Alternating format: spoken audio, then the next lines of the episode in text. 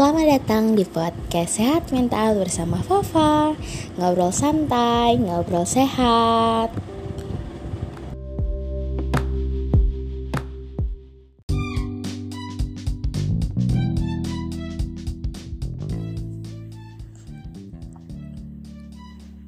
Selamat pagi, siang, malam buat semua pendengar podcast Fafa. Terima kasih sudah sangat-sangat sangat bersabar banget buat menunggu Fafa buat rilis podcast baru. Setelah beberapa lama vakum nih pengen banget rasanya memulai podcast lagi. Cuman karena kondisi situasi dan lain-lain masih belum stabil jadi terpaksa harus postpone dulu dan gimana nih kabar teman-teman yang lain? Fafa harap semuanya dalam keadaan baik-baik aja. Kalaupun ada yang tidak baik-baik aja, Fafa harap semoga bulan depan atau hari berikutnya atau jam-jam berikutnya kalian akan menjadi lebih baik lagi.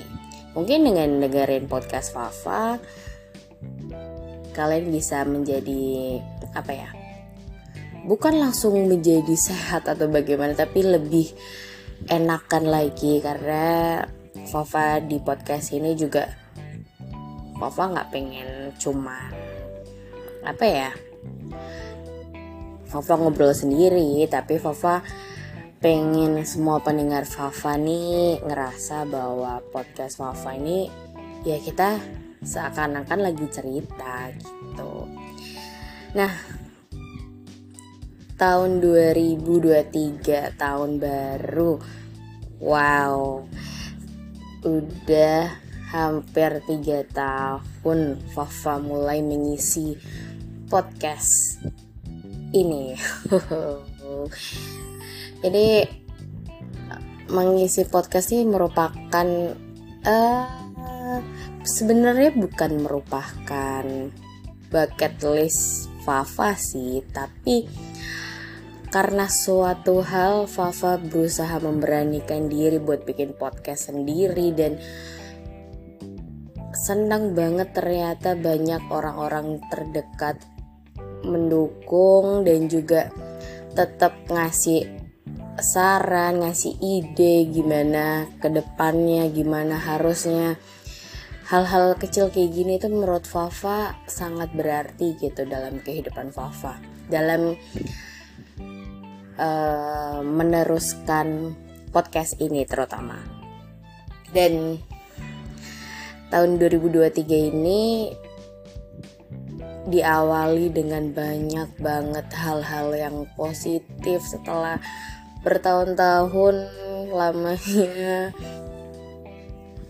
Fafa ngerasa kayak tidak semangat, sedang banyak banget masalah yang nimpa. Dan di tahun ini, alhamdulillahnya,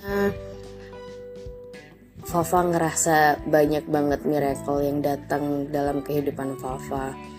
Mulai dari kerjaan, relasi, hubungan yang mulai membaik dengan banyak orang dan hal ini tuh sangat berarti banget dalam kehidupan Fafa. Dan Fafa berharap nggak cuman Fafa yang ngerasain kebahagiaan tapi juga teman-teman di rumah semua pendengar-pendengar podcast Fafa juga merasakan hal yang menyenangkan tentunya. Dan Fafa pesen jangan lupa buat tetap selalu berusaha ikhtiar doa juga kepada Tuhan, minta sama Tuhan hal yang baik-baik, syukuri baik atau buruknya hal yang ada, mungkin nanti Tuhan bakal membalas dengan yang lebih baik.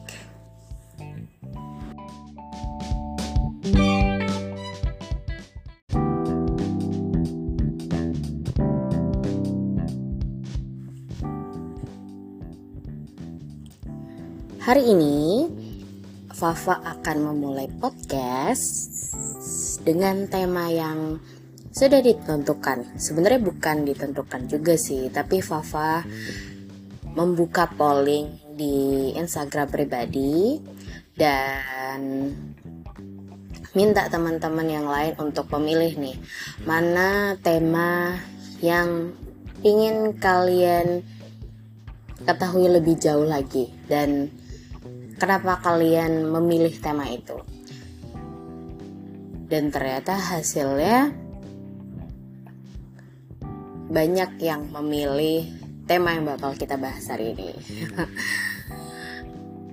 Papa sedikit kaget juga sih. Bahkan beberapa dari mereka yang memilih itu menurut Fafa sudah mungkin mereka masih ada di dalam loop uh, atau berputar di dalam hal yang sama terus menerus meskipun menurut Fafa ada beberapa yang seharusnya mereka udah tidak di situ tapi ya but who knows. So, hari ini di podcast kali ini kita akan ngobrol dan membahas lebih jauh lagi tentang quarter life crisis.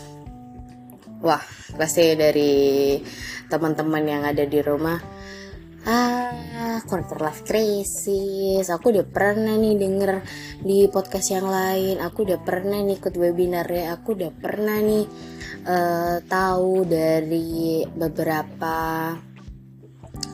postingan Instagram yang lain seperti itu mungkin.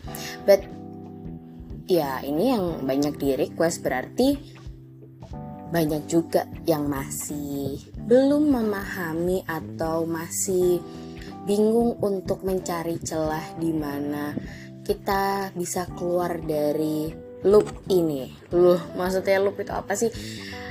Ya dari perputaran quarter life crisis. Sampai kapan sih kita berdiri di antara kehidupan ini quarter life crisis ini.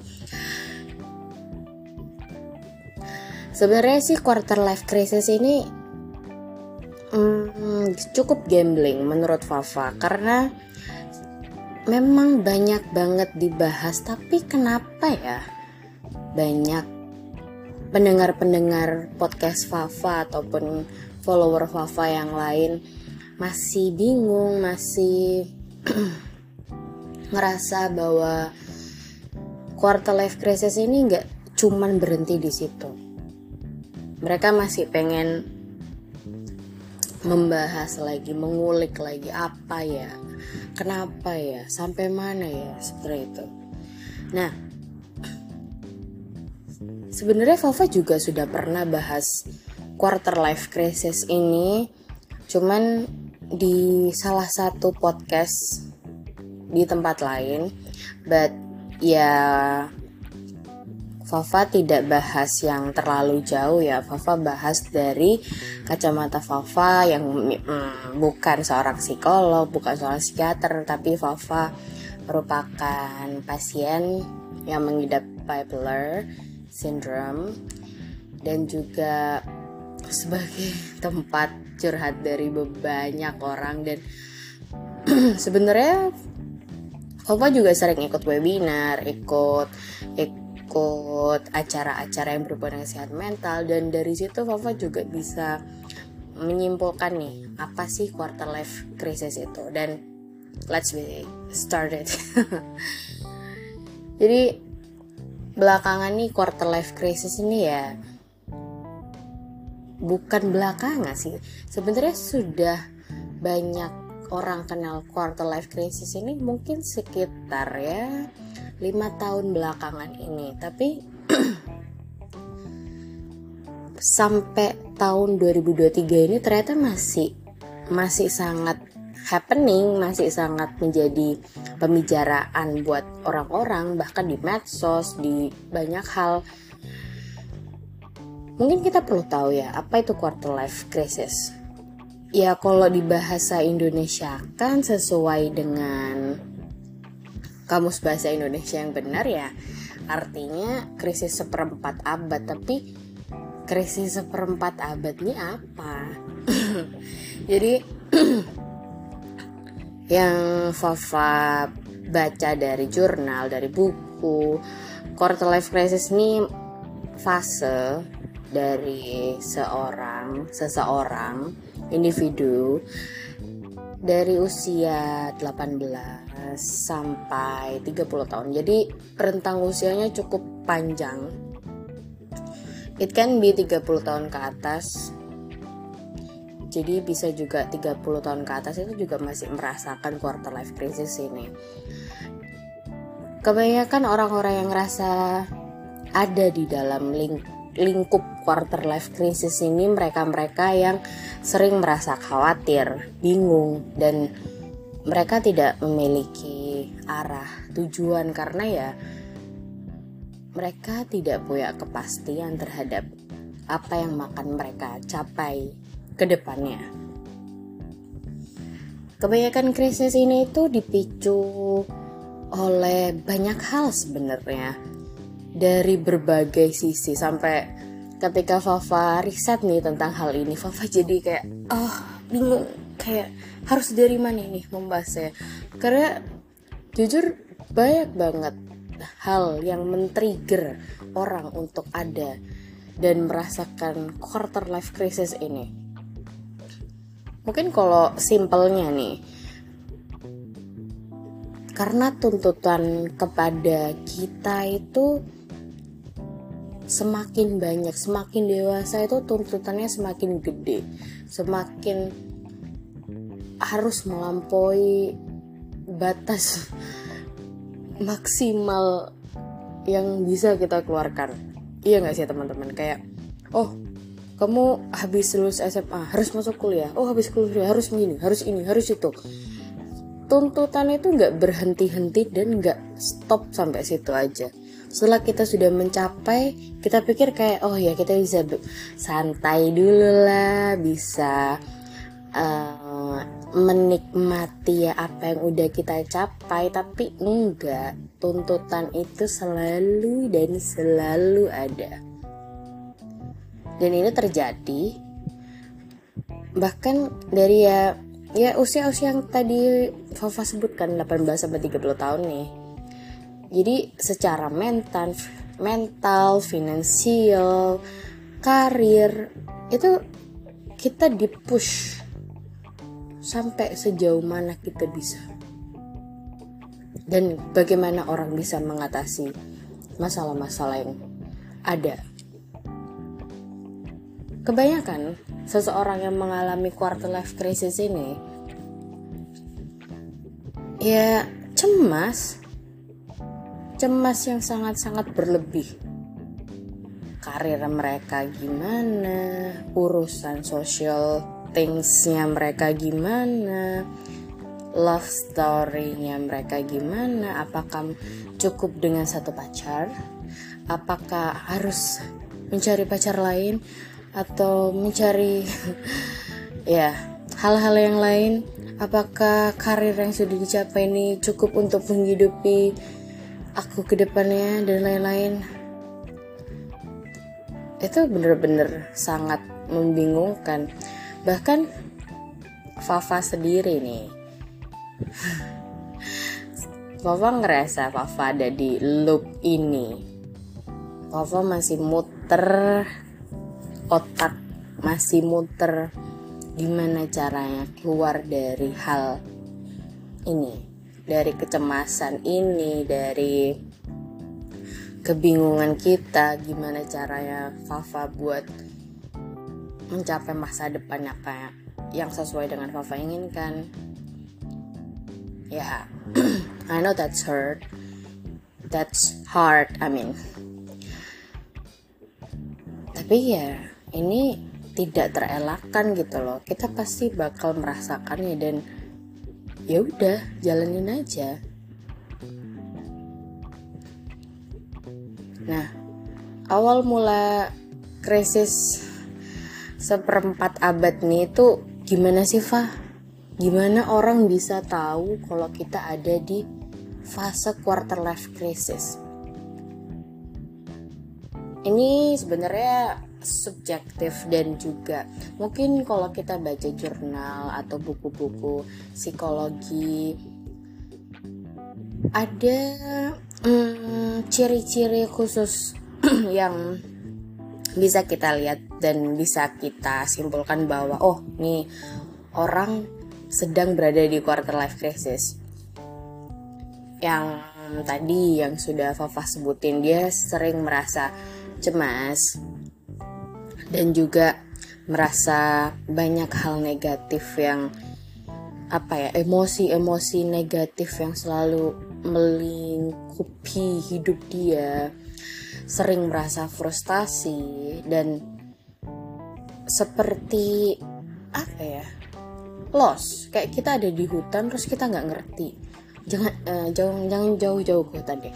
Kayak kita lagi nyari alamat terus kita nemu perempatan seingat kita tuh udah lewat perempatan itu tapi kayak lewat lagi lewat lagi muter aja di situ ya itu tanda-tanda kita ada di quarter life crisis. Oh, tenang, tenang.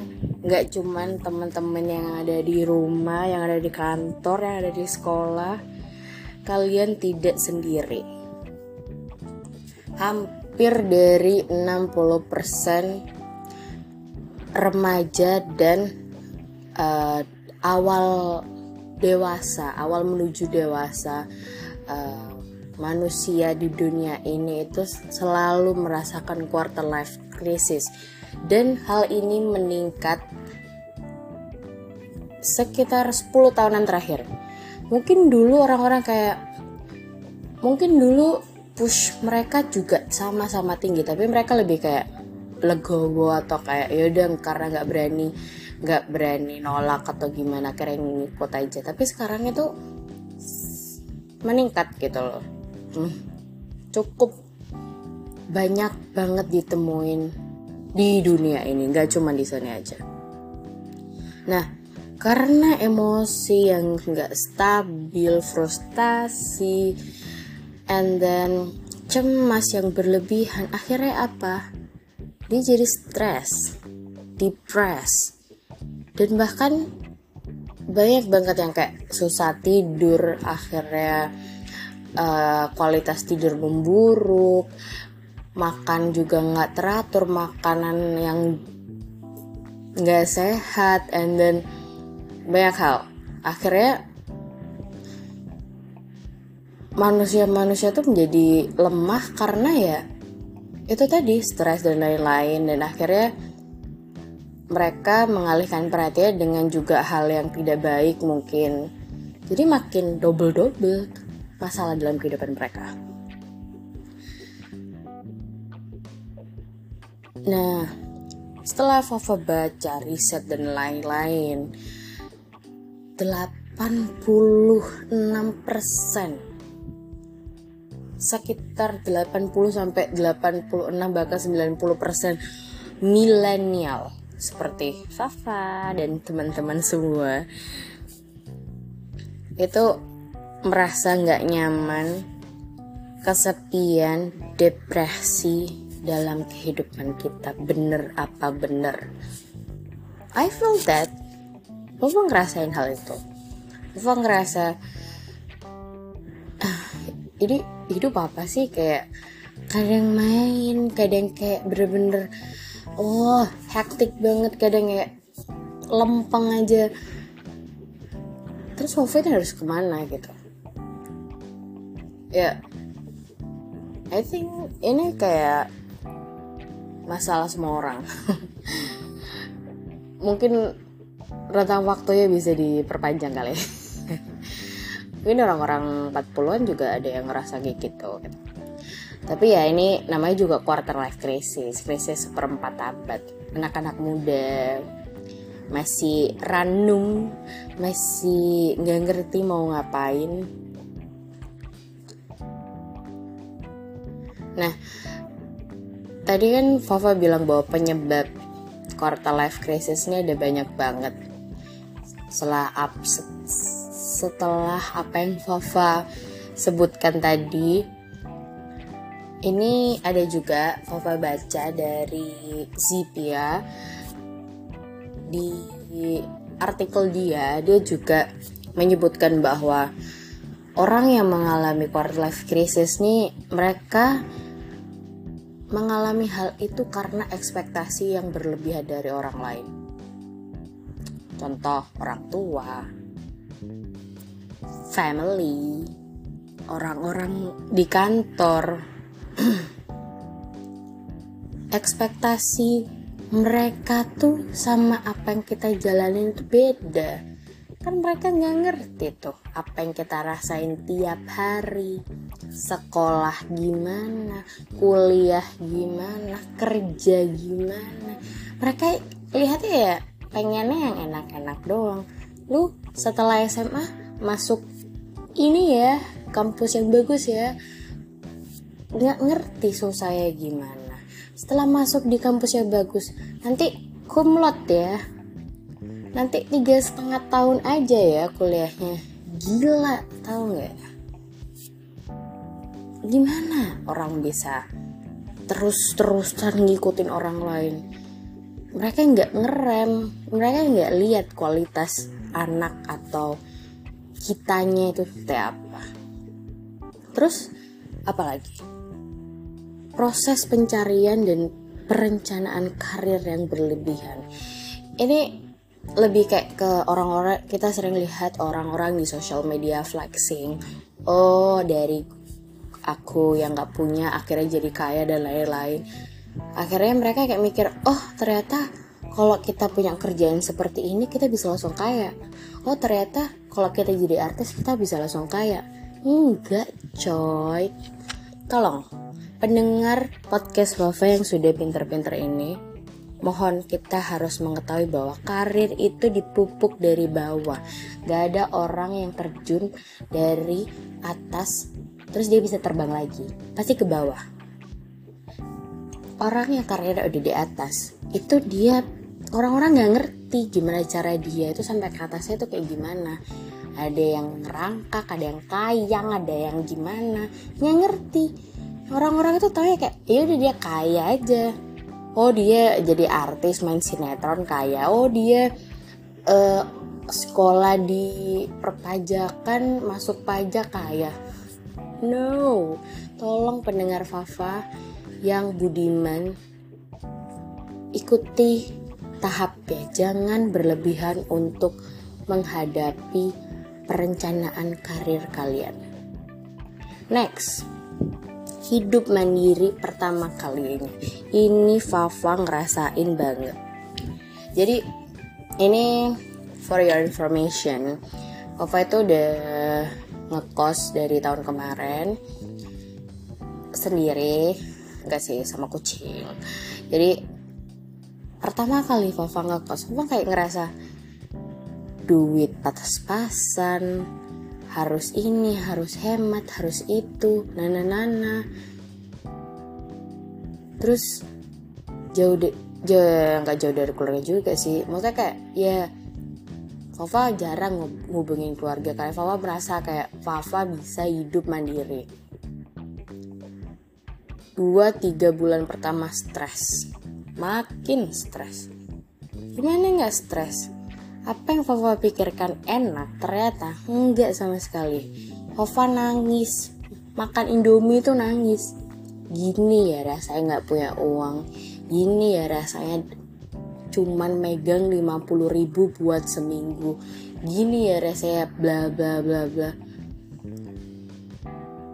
Ini yang nggak disiapkan oleh para milenial di masa muda mereka nggak siap. Hal-hal yang tidak eks yang apa ya? Yang nggak sesuai dengan ekspektasi mereka itu mereka nggak siap termasuk Wafa. Ini korban quarter life crisis. And then selanjutnya menjalani hubungan serius komitmen untuk pertama kalinya For your information juga, ketika kalian memutuskan untuk melakukan menjalin hubungan dengan seorang, entah itu percintaan atau pertemanan, kenali dulu siapa mereka sebelum kalian kayak bener-bener into them. Mereka itu seperti apa?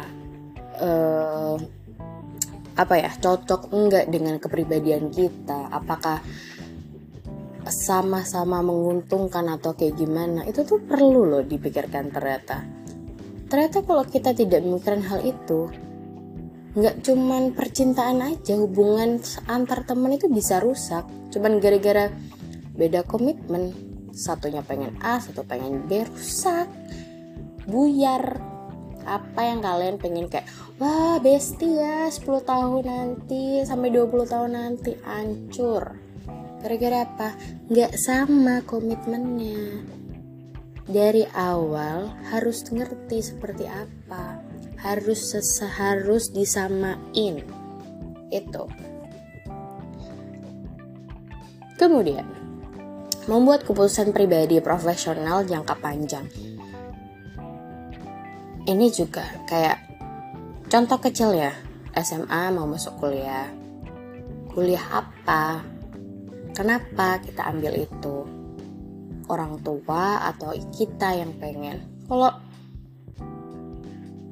kita ngikutin orang tua tapi kita nggak nggak pengen itu sorry to say you will get stuck you will get bad experience. Ini nggak semua cuman kebanyakan. Ya banyak juga yang berhasil atas pilihan orang tua tapi nggak banyak juga anak-anak yang akhirnya putus kuliah atau kayak harus pindah kuliahnya karena nggak nyaman. Karena mereka nggak mau. Ini juga ayo kaum milenial kaum pendengar podcast Fafa kita harus tentukan kita mau ngapain kita mau kerja apa yang realistis sesuai dengan kemampuan keinginan kita seperti apa. Kalau kalian nggak pernah belajar, terus kalian tiba-tiba pengen jadi bos,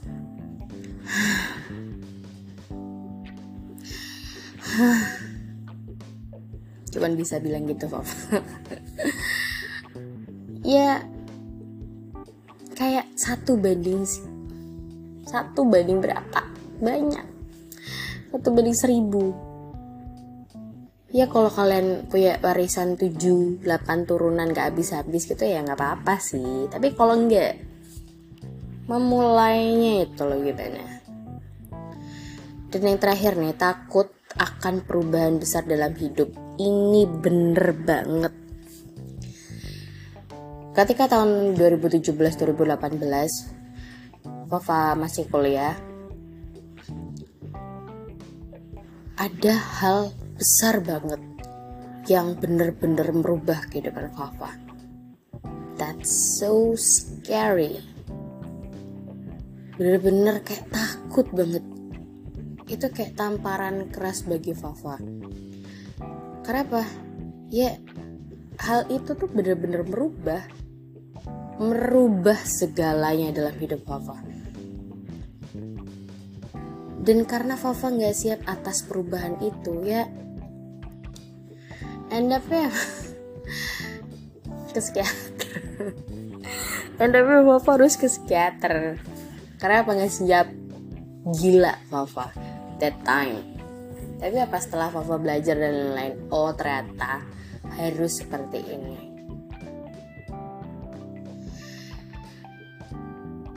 Buat teman-teman nih apa yang sudah Papa omongin tadi ini sebenarnya kayak mungkin hal yang remeh kali ya buat beberapa orang kayak eh apa sih? Ya, ngomong apa sih? dan lain-lain kayak gitu. Tapi tolong coba diresapi. Ada loh omongan Fafa yang bener. Ada loh yang nancep di pikiran kalian mungkin. Ini tuh fase-fase penting harusnya bagi kita buat bisa ya knowing ourselves kita tahu diri kita seperti apa segimana kita bisa menghadapi masalah dan lain-lain. Ini tuh justru sebenarnya fase apa ya orang kalau zaman dulu bilangnya fase-fase kita untuk ditempa. Kayak besi ditutup ditutup ditutup. Lu pada tahu nggak sih ditutup? Dipukul kayak ditempa tuh kayak tuh besi ya. Biar bisa lembek tuh dipukul dipukul. Bukan lembek ini ya bisa dibentuk gitu kan. Dipukul dipukul dipanasin dipukul dipanasin. Nggak ada yang enak kan? Udah tuh kalau kalian jadi besi enak dipukul panasin dipukul lagi dipanasin sampai bentuknya sesuai. Kayak gini quarter life crisis nih kita jadi besinya dipukul dibanting di uh, semuanya gulung-gulung gitu. Nah apa yang bisa kita lakuin ketika kita menghadapi ini? Yang pertama ikhlas. Ini dari yang semua Fafa baca ya riset-riset dan lain-lain. Menurut Fafa hal pertama yang harus kita lakukan adalah ikhlas. Why? Dengan ikhlas ini bukan campuran sama agama atau gimana ya kepercayaan dan lain-lain. No. Just let that hey kotor. Just let that things ya udah kalau hal itu terjadi telan telan aja. Pahit lah perih lah apalah telan. Ambil. Terus apa? Ikhlas. Ikhlasnya tuh gimana sih Fah? Susah loh ikhlas tuh. Ustadz aja ada yang bisa nggak ikhlas pendeta aja bisa nggak ikhlas pedande aja mungkin nggak mungkin ya gue nggak tahu. Mungkin aja ada yang nggak ikhlas ikhlasnya tuh memang susah tapi ya ketika kita ikhlas ketika kita nerima emang ini takdir kita. Dan kita bisa ngerubah itu. Itu. Yang pertama kita lakukan. Oke kita komitmen sama diri kita dan Tuhan. Oke Tuhan ini memang masalah yang engkau berikan.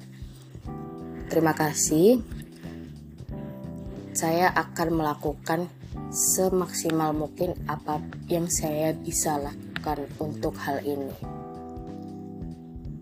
Jujur ya, buat ngomong kayak gini tuh denial ya. Denialnya ini 4-5 tahun loh. Fafa ngerasain. Denial kayak enggak, nih Tuhan salah. Nih masalah salah salah. Yang salah itu aku. Yang salah itu aku. Aku yang salah. Aku yang gak bersyukur. Justru karena masalah ini tuh membentuk pribadi Fafa yang lebih baik lagi. Justru karena masalah-masalah ini tuh Fafa bisa ngerti gitu loh. Oh ternyata hidup tuh kayak gini. Makanya itu ya, apa yang Fafa bilang. Apa yang harus kita lakukan ketika quarter life crisis menimpa kita adalah ikhlas lu jadi kayak ustazah deh.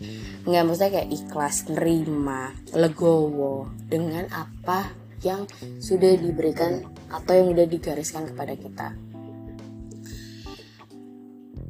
Takdir itu memang ditentukan kita, uh, uh, oleh Tuhan untuk kita. Tapi takdir itu bisa dirubah dengan usaha kepintaran kemauan yang ada dalam diri kita. Trust me. Coba, coba, coba, coba. Yang kedua, apa ya? yang kedua yang harus kita lakukan adalah ya usaha.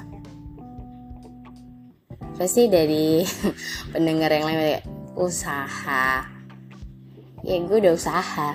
Loh ya iya usaha. Selain kita ikhlas kita harus berusaha.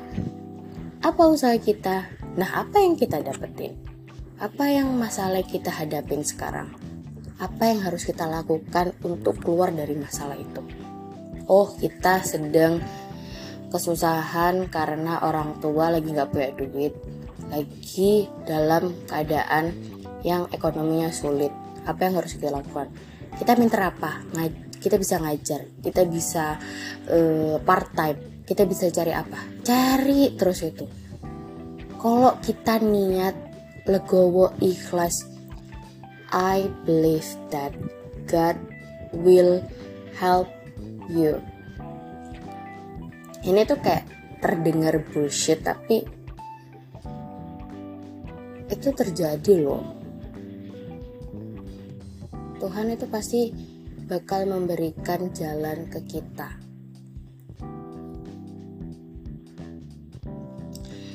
Yang ketiga apa Fafa? Setelah semua itu terjadi terima kasih dan terima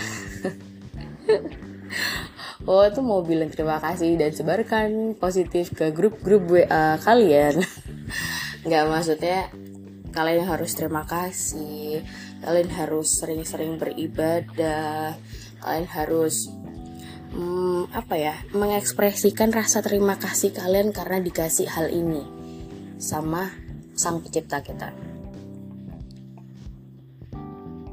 Rasakan bahwa setiap pain setiap feeling depressed dan apa pun itu adalah bekal kita ketika kita menuju kehidupan yang lebih baik lagi. Percaya bahwa itu bekal.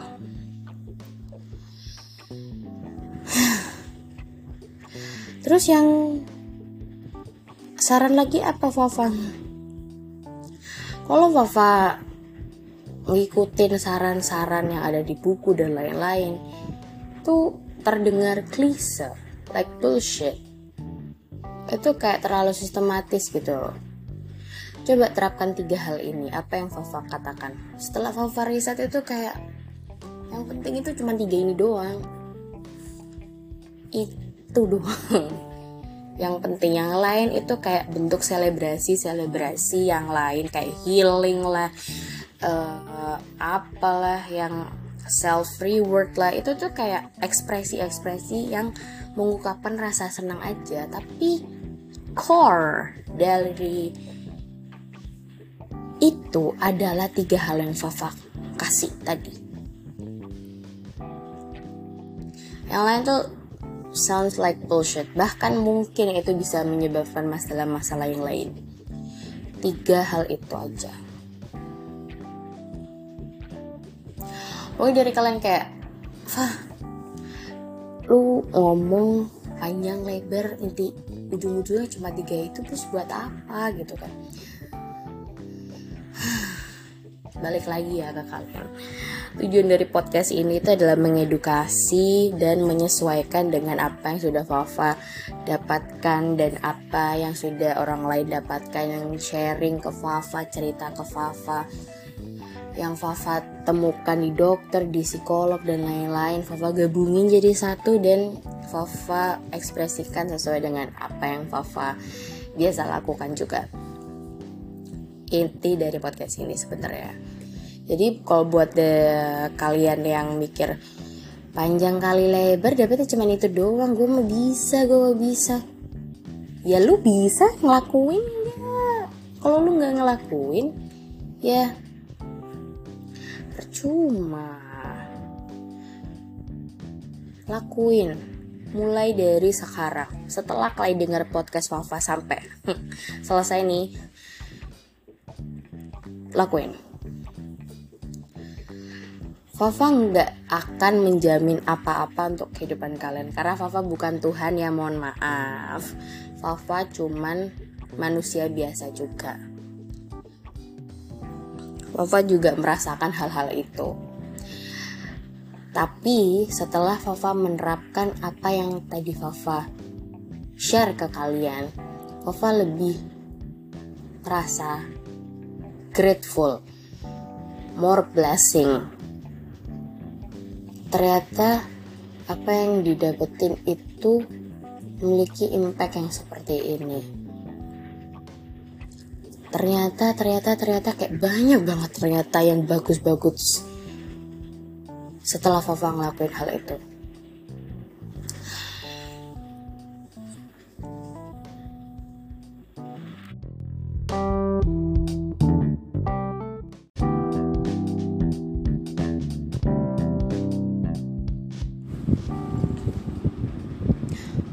Wah, udah nggak kerasa udah 30 menit lebih Fafa ngoceh di sini. But I hope guys you enjoy my podcast. Fafa harap kalian bisa tetap support Fafa untuk membangun podcast ini untuk menjadi yang lebih baik. Dan satu kata dari Fafa tetap bahagia karena dengan tubuh yang bahagia kalian juga akan bahagia. Masalah apa pun yang kalian hadapin, kalian juga akan tetap bahagia karena hidup yang bahagia itu kalian akan jadi sehat. Nggak tahu korelasinya but just do that. I hope that your guys always happy. Oke okay, so buat teman-teman yang sudah mengirimkan ide-ide dan juga curhatannya thank you banget. Jika kalian punya pesan kritik saran atau apa pun yang membangun podcast Wafa silakan kirim ke DM Instagram Fafa boleh di @fafafadila hanya tiga. Dan juga kalian bisa kirimkan ke email di fafafadila15@gmail.com Fafa harap kalian bisa memberikan ide-ide yang cemerlang buat next podcast maybe. I don't know but I hope guys you enjoy my podcast. Maaf kalau ada salah-salah kata semoga apa yang Fafa bahas kali ini bisa membantu kalian untuk menghadapi kehidupan kalian dan menjadi dan bisa membuat kalian menjadi pribadi yang lebih baik lagi.